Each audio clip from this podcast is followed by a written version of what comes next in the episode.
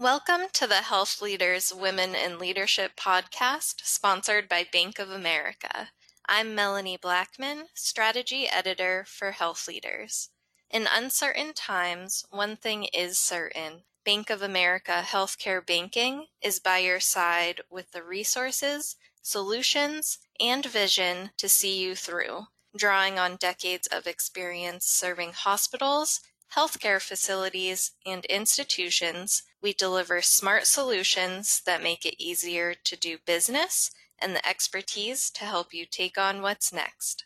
Joining me today is Dana Alligood, Senior Vice President and the Global Commercial Banking Market Executive for Healthcare, Education, and Not for Profit in the West for Bank of America.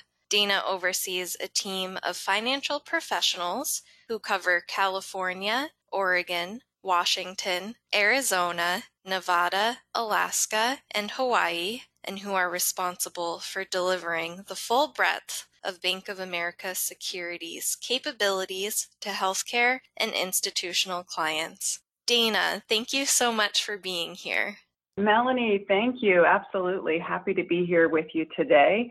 Um, we'll be talking about amplifying her voice, women in healthcare leadership, a roundtable discussion, health leaders hosted by Bank of America, sponsored in September. Dana accompanied five women C suite executives of hospitals and health systems in the roundtable discussion, where they shared opportunities and challenges in climbing up the career ladder, the ways women can help build each other up, and advice they have for future leaders. Those leaders included Suja Chandrasekaran, Senior Executive Vice President and Chief Information and Digital Officer of CommonSpirit Health, Carla Denise Edwards, Chief Strategy Officer of Henry Ford Health System, Patricia Player, Chief Financial Officer of Orlando Regional Medical Center, Dr. Susan Turney, Chief Executive Officer of Marshfield Clinic Health System, and Annette Walker, President of City of Hope,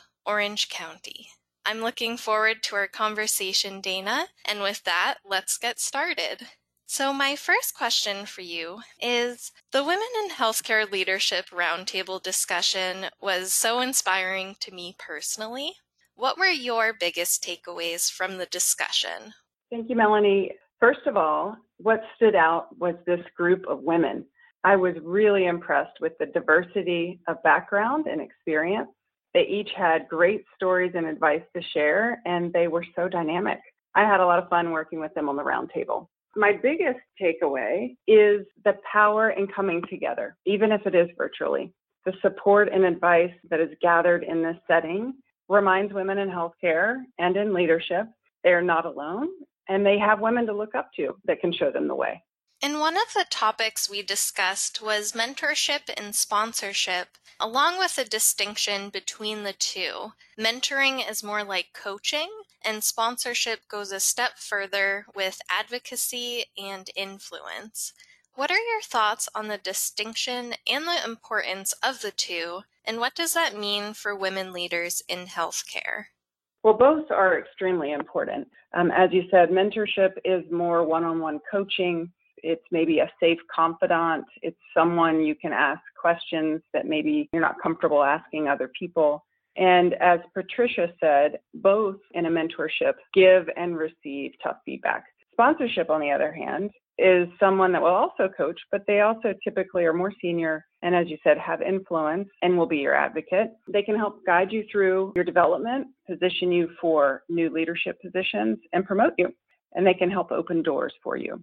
And I, I, think women in leadership should pursue both as they navigate through their careers. And probably just as important, remember to reach back to junior women as you progress through your career. One of my past sponsors used to remind me lift others as you climb the ladder. So we all need to remember we're not alone on our journey in our careers and we need to help other women. And as executives face uncertainty created by the ongoing pandemic, what advice relayed from the discussion do you think is most effective going forward? Sure, yes. The pandemic has led to worry, anxiety, exhaustion. But specific to healthcare, what I realized in listening to the panelists' answers is not only are these women in the frontline industry having to manage this disease and care for patients, they were also focused on the well being of their employees and keeping their organizations financially viable. Suja's answer was particularly memorable for me. She advised that, that leaders provide perspective and context, and a leader provides clarity, and a leader is a bearer of hope. And how did the organizational support programs for sharing the disproportionate load on women stand out to you? Well, most importantly, I was glad to see such organizational support for all employees adjusting to working from home and the pressures of work and family coming together. There are many resources, and, women in healthcare need to remember to not be afraid to take advantage of these programs that their employers are offering. As Annette mentioned, she referenced a mounting stress tax, and uh, that, that leaders are noticing that women are overwhelmed with work and schooling, their children at home, and deciding some of them to step out of the corporate careers. And so, so what I'd say, like Carla Denise, is don't give up. When I think of a career, I think a career is, is much like a marathon, right? There are going to be some tough stretches that are hard and exhausting. And that's exactly when fear and doubt begin to creep in. So, my advice is to take it one day at a time, focus on what you can control, and probably most importantly, let go of some things. Take advantage of these employee programs that your company offers.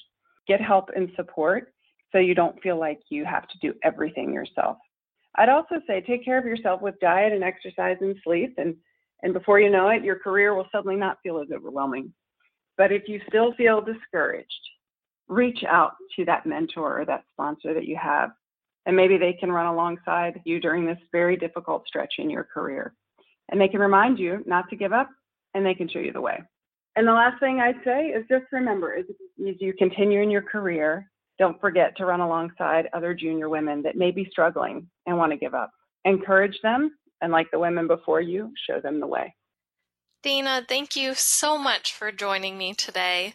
It's been wonderful speaking with you. And thank you to Bank of America for sponsoring today's episode. And thank you to our listeners for joining us on the Health Leaders Women in Leadership podcast. Until next time, keep taking care of your patients and each other.